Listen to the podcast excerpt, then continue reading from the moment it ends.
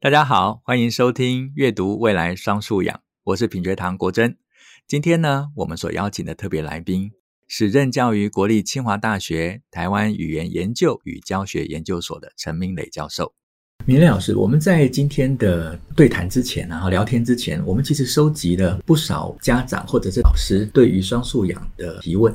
我整理几个问题啊、哦，嗯、我想请教老师啊，也可以回应大家的询问。那第一位家长或老师啊、哦，他提的问题，我觉得非常非常有趣。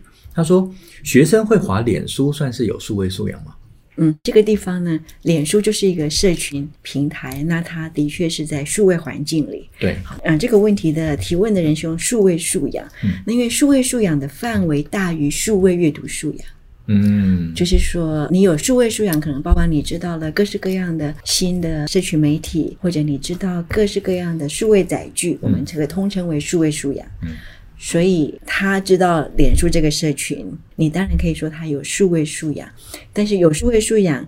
不等于有数位阅读，嗯，所以他在滑脸书，的确他在数位的环境底下，他拥有使用数位的环境与人产生连接的能力，是。因为人本来就要跟别人产生连接，是。以前我们需要。实体的连接，或者一定要打个电话才能连接。那他现在可以透过数位环境，是数位的载具跟别人产生连接。是这个部分，你可以说这个孩子的确是数位的原生代，他有数位原生代的素养。是好，那接下来我们就要进一步，因为有家长跟老师问到一个问题哦，他说，如果纸本数位双阅读素养是重要的话，那哪一个年段开始会比较好？那另外一个是。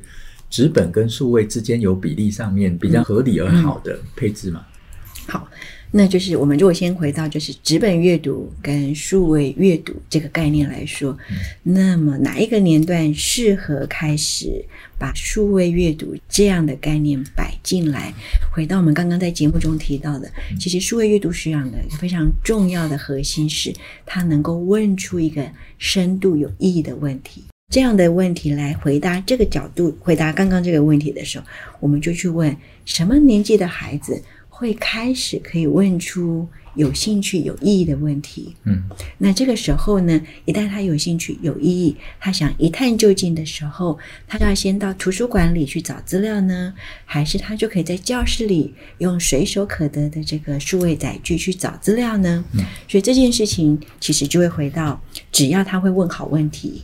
它其实就值得能够在非固定的材料里学习它的系统。嗯，所以这个时候非固定的学习材料很有可能是在图书馆里，先从图书馆的电脑找到了图书馆有哪些材料，是，这也可能是第一步。是，他当然有可能在教室里。透过老师提供给他的一个界面，嗯，他可以在这个上面先看到了一些数位的资讯，嗯，所以哪个年段适合？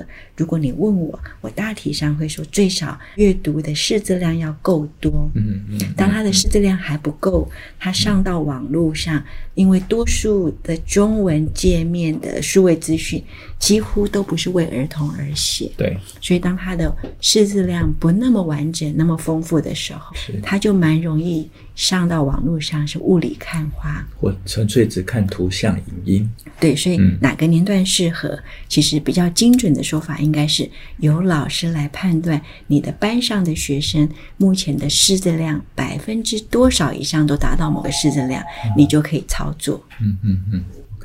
老师刚刚有讲到说，识字量达到百分之多少，在学术上面有没有一个条件？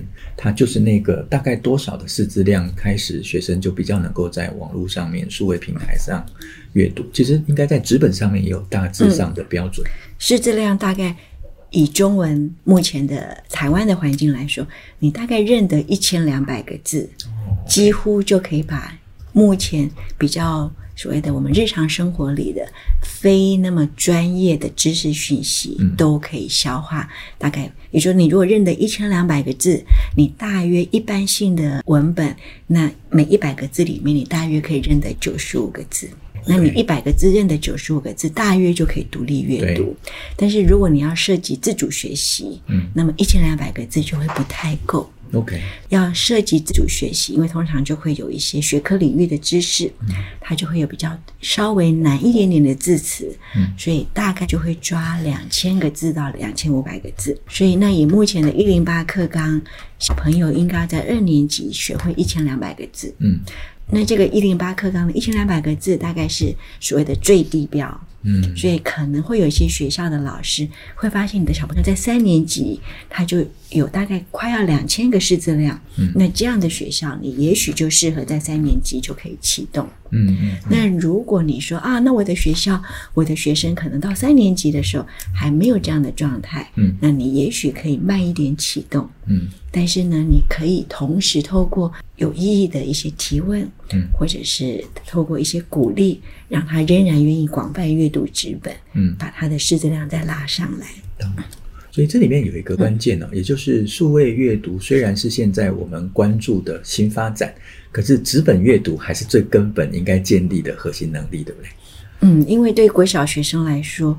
透过纸本阅读，它比较有机会可以快速的广泛阅读。是，因为目前网络上面最少以中文的繁体的中文界面，嗯，为儿童而写的网页其实非常的少。对，那为儿童所写的网页非常少，你要透过他在网络上阅读，累积他的识字量，嗯，这样的成功几率就不高，嗯，因为我们的环境还没有那么成熟。是，但是此时此刻，中文的繁体的纸本为儿童而创作的，嗯，或者相关的素材，其实相对丰富，嗯，嗯，所以这个时候聪明的做法，当然就善用纸本，是，先让孩子形成广泛阅读的能力，嗯，在广泛阅读里形成够多的识字量跟词汇。量，嗯。嗯嗯 OK，好，那接下来一个问题，也是我自己很关心的问题哦，就是很多家长会担心孩子太早使用数位工具，在双阅读素养上面，从纸本到数位，家长应该如何理解跟厘清数位工具的重要性？我想在大人的世界里面，数位工具在生活上面带来的影响、帮助、便利性，这个我们都很容易了解。可是，当他放到学生的学习上面的时候，如何来认识数位工具的重要性？嗯，好，关于数位工具，我们大体上现在就可以接受，我们现在人手一机的手机。真的带给我们很多的便利性，包括我们在路上的移动，或者是我们需要记得我们的行事历，这都是属于我们生活上的工具性的负荷的减少。嗯，但是我们回到这个所谓的使用数位工具这件事情，我们刚刚谈的是针对自主学习的方向，所以在自主学习的方向，就像我们刚刚已经回答的另外一个问题，现在整个中文的繁体界面里，真的为儿童所写的数位讯息不多，所以这个角度来说，我们的确不鼓励小朋友太早使用数位工具，因为以小朋友的生活没有那么多的需要，透过数位工具减少他的生活负荷，是是我们成熟的大人，因为我们的工作的。状态形态，生活的复杂度，你的生活复杂度可以聪明的使用数位工具，减低你的生活负荷。但是在儿童的成长里，他其实目前没有那么复杂的生活任务，嗯，他还是可以让他安全的。在现有的纸本环境里，跟在父母亲可以提供他的生活环境里，给他一个相对没有网络风险的环境长大。嗯，所以我们的建议就会是，我们邀请老师在课堂上有系统的呈现使用数位工具，创造成功学习的经验。嗯，但是我们的确相对不鼓励父母亲让学生使用数位工具。产生他大多数的休闲娱乐，这的确是很有难度的。有时候家长忙，然后就觉得说，那就把数位工具给孩子吧，那他就乖乖的在上面看影片或看 YouTube。嗯，我们不否认说，数位工具的确可以为现在忙碌的爸爸妈妈们化解这个亲子教养上的责任。是这个。我们可以理解，也可以接受，嗯，所以爸爸妈妈也不用太有罪恶感。是，就是说，爸爸妈妈还是可以健康的去思考这件事情。是，就是说，数位工具它还是有一些可以帮助我们减轻我们的亲职教养的压力。嗯嗯嗯。所以这个时候，我们的建议就会是说，你可以给孩子数位工具，嗯，但是现在的数位工具它也有帮忙爸爸妈妈可以设定一些环境，嗯，让孩子不要有太多的风险。嗯。嗯，所以这个时候，如果你真的要使用数位工具，让孩子做一些探索，嗯，那比如说，好，比如说小孩子跟你一样都到花园或者是到某个公园散步了，你的确可以给他一点数位工具，他也许可以透过一些 App，嗯，认识周边的植物，是，他还是可以享受数位工具带来的。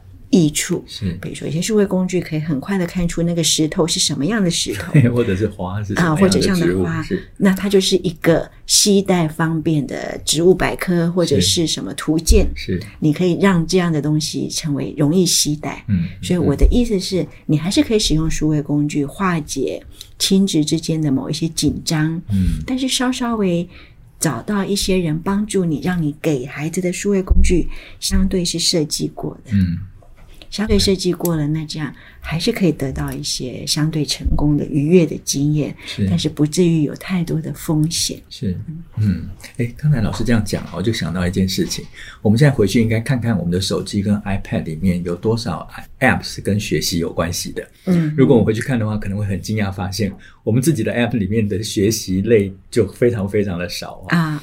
对，好，那最后一个问题，我想大家都想要有效的找到方法。这边就有一位朋友，他说：“若家长想在家中带领孩子进行双素养的阅读，有什么建议的小 paper 跟该注意的地方？”而这个问题很务实，不知道问的这个爸爸妈妈的小孩多大哈？是、哦。那回到我们，如果先假设，其实最理想的，如果是爸爸妈妈在家里可以做，可能是如果刚好有国中生，嗯，因为国中生也是时候他要开始学习所谓的适可而止，因为其实，在数位阅读素养。